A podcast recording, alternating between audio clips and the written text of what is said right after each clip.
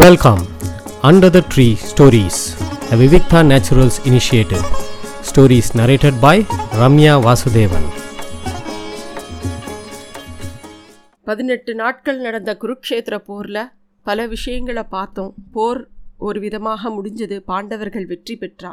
இறந்தவர்களுக்காக செய்ய வேண்டிய சடங்குகள்லாம் முறைப்படி செய்ய ஆரம்பித்தா அப்போ தான் குந்தி வந்து கர்ணன் தன்னுடைய மூத்த மகன் அப்படிங்கிற விஷயத்த எல்லாருக்கும் சொல்லி அவனுக்கு ஜலதர்ப்பணம் செய்யும்பாரு அவனுடைய சகோதரர்கிட்ட சொல்கிறான் அதை கேட்ட உடனே பாண்டவர்களுக்கு பெரிய அதிர்ச்சியாக இருக்குது கர்ணனோட நீண்ட நெடிய சரி சரித்திரத்தை சொல்கிறா குந்தி. யுதிஷ்டன் கலங்கி போகிறான் தமையனை கொன்று விட்டோமே அப்படின்னு எல்லாரும் மனம் உருகி அழறா. தர்மர் வந்து ஆட்சியே வேண்டாம் அப்படின்னு முடிவு பண்ணி சொல்கிறான் பீமன் அர்ஜுனன் நகாலன் சகாதேவன் எல்லாரும் அவர் சமாதானப்படுத்தினாலும் அவரால் சமாதானமே பட முடியல.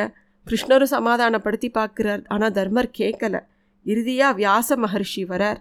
அவர் சொல்கிறார் தர்மபுத்ரா நீ போரிட்டது வந்து அரச தர்மம்ப்பா அது உனக்கு விதிக்கப்பட்டது. அதை நீ கண்டிப்பாக நிறைவேற்றி தான் ஆகணும். போரில் மாண்டவா எல்லாருமே அவாவா விதிப்படி தான் மாண்டாளே தவிர நீ அதுக்கு காரணம் இல்லை. நீயா தேவையில்லாமல் ஒவ்வொரு விஷயத்துக்கும் உன்னை சம்மந்தப்படுத்திக்காத வீரத்தால் இந்த பூமியை நீ வென்றிருக்க. அதை நல்ல தர்ம முறைப்படி நீ ஆட்சி பண்ணணும். அதுதான் ஒரு சிறந்த மன்னருக்கு உண்டான கடமை. நீ பட்டாபிஷேகம் செஞ்சுக்கோ யாகங்கள் பண்ணு. முடிஞ்ச வரைக்கும் எல்லாருக்கும் நல்லது பண்ணு. கவலையை விடு அப்படின்னு வியாசர் உபதேசிக்கிறார். வியாசரோட வார்த்தைகளை கேட்டப்புறம் கொஞ்சம் சமாதானம் ஆறா யுதிஷ்டன் ஹஸ்தினாபுரத்தோட மன்னனாக முடிசூடினார் தர்மபுத்திரர். பீமனுக்கு இளவரசனாக பட்டம் கட்டப்பட்டது.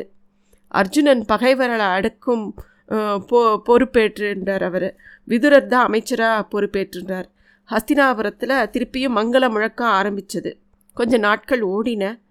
பிதாமகரோட இறுதி காலம் சமீபத்தில் வந்துடுத்து தர்மரே. அதனால் பீஷ்மர் பெற்றிருந்த ஞானம்லாம் அவரோட போகக்கூடாது தர்மசாஸ்திரம் ராஜநீதி யுத்த தர்மம் கடமை எல்லா விஷயங்களும் அவர்கிட்ட இருந்து நீ தெரிஞ்சுக்கணும் அப்படின்னு சொல்லி கிருஷ்ணர் வந்து அறிவுரை சொல்கிறார் தர்மருக்கு.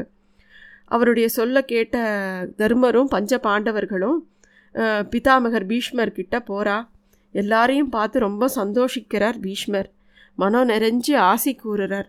பிதாமகரே உங்களுக்கு ஏற்பட்ட ஞானத்தை எங்களுக்கு இது உபதேசிக்கணும் அப்படின்னு சொல்லி அவள் வேண்டிக்கிறா. கிருஷ்ணரும் அப்படியே சொல்ல உடனே பீஷ்மர் வந்து பேச ஆரம்பிக்கிறார்.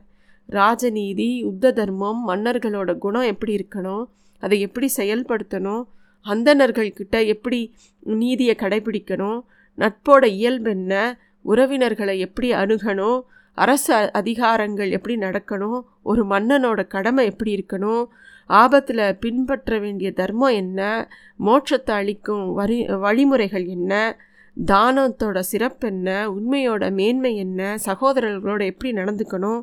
இந்த மாதிரி நிறைய விஷயங்களை தர்மர் கேட்ட கேள்விக்கெல்லாம் விவரமாக பதில் சொன்னார் பீஷ்மர்.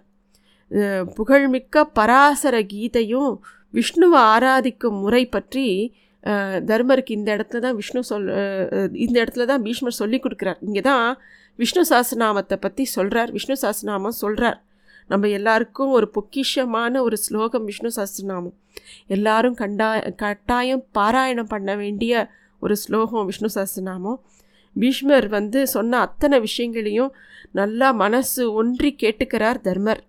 எல்லாரும் பிதாமகரை சேவிக்கிறார் அப்போ வந்து பீஷ்மர் வந்து கிருஷ்ணரை பார்த்து சொல்கிறார் கிருஷ்ணா இந்த அம்பு படுக்கையில் ஐம்பத்தெட்டு நாட்கள் சயனிச்சிருக்கேன். சூரியன் உத்தராயண புண்ணிய காலம் வந்துடுத்தோ. நான் இனிமேல் இந்த சரீரத்தை விட்டு கிளம்பணும்னு முடிவு பண்ணிட்டேன். நீ தான் அனுமதி கொடுக்கணும்னு கேட்க அப்போ கிருஷ்ணரும் அதுக்கு ஆமோதிக்கிறார். பிதாமகரே நீர் பாவமற்றவர் பரிசுத்தமானவர் உங்களோட புகழ் எப்பயும் நிலச்சிருக்கும்னு கிருஷ்ணர் அவரை வாழ்த்துறார். பிதாமகர் குளிர்ந்த கண்களால் எல்லாரையும் பார்த்து எல்லாரையும் ஆசீர்வாதம் பண்ணி நீங்கள் எல்லாரும் எப்பயும் சத்தியத்தை கண்டுபிடிக்கணும் தர்மத்தை கைவிட்டக்கூடாது தவத்தில் சிறந்து இருக்கணும் எப்பயும் தானம் பண்ணணும் இதுதான் ரொம்ப முக்கியம் வாழ்க்கையில்.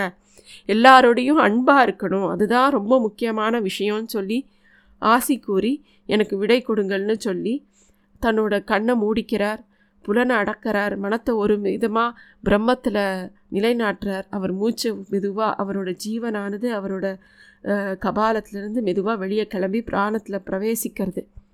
அப்போ வந்து அந்த பீஷ்மரோட எல்லா விஷயங்களும் எல்லாரும் நினச்சி பார்த்து அப்படியே பூரிச்சு போகிறா இந்த அஸ்தினாபுரத்தோட அரியணையை காப்பேன்னு அவர் பண்ண சபதம் அதை பொருட்டு அவர் திருமணமே பண்ணிக்காமல் இருந்தார் எப்பேற்பட்ட சபதம் அது. பிதாமகர் பீஷ்மர் வந்து தன்னுடைய தேக தேகத்தை விட்டு அந்த நாள் தான் மாசி மாதத்தில் வர பீஷ்ம துவாதசி. அன்னைக்கு எப்பயுமே நம்ம வந்து பீஷ்மரை நினச்சிக்கணும். எதுக்கலான்னா தியாகம் கடமை அன்பு பெருந்தன்மை இந்த தன்மேல் தன்னோட சுயநலத்தை பற்றி யோசிக்காத ஒரு மனுஷன் இந்த பூமியில் வாழ்ந்தாங்கிற ஒரு விஷயத்த நம்ம எல்லாரும் நினச்சிக்க வேண்டிய நாள் அந்த பீஷ்ம துவாதசி. அப்புறம் வந்து பீஷ்மருக்கு இறுதியான கிரியை கிரியைகள்லாம் நடந்து முடிஞ்சது. இந்த பகவத்கீதையோடு ஆரம்பித்த இந்த குருக்ஷேத்திரமானது விஷ்ணு சஹஸ்ரநாமத்தோட முறிஞ்சது. இது வந்து போர்க்களம் மட்டும் இல்லை இந்த குருக்ஷேத்திரம் அப்படிங்கிற இடம். அது ஒரு தர்ம உபதேசம் நடந்த இடம். எல்லாருக்கும் பல விஷயங்களை புரிய வச்ச இடம். தர்மோ ரக்ஷதி ரக்ஷதக அப்படிங்கிற ஒரு வாக்கியம் உண்டு. தர்மத்தை காப்பாற்று தர்மம் உன்னை காப்பாற்றும் அப்படிங்கிற ஒரு உபதேசம்.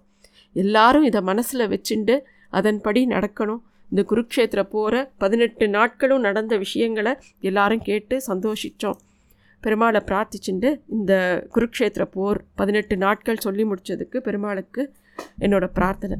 நன்றி. Thanks for listening to Stories Under the Tree, a Vivikta Naturals initiative.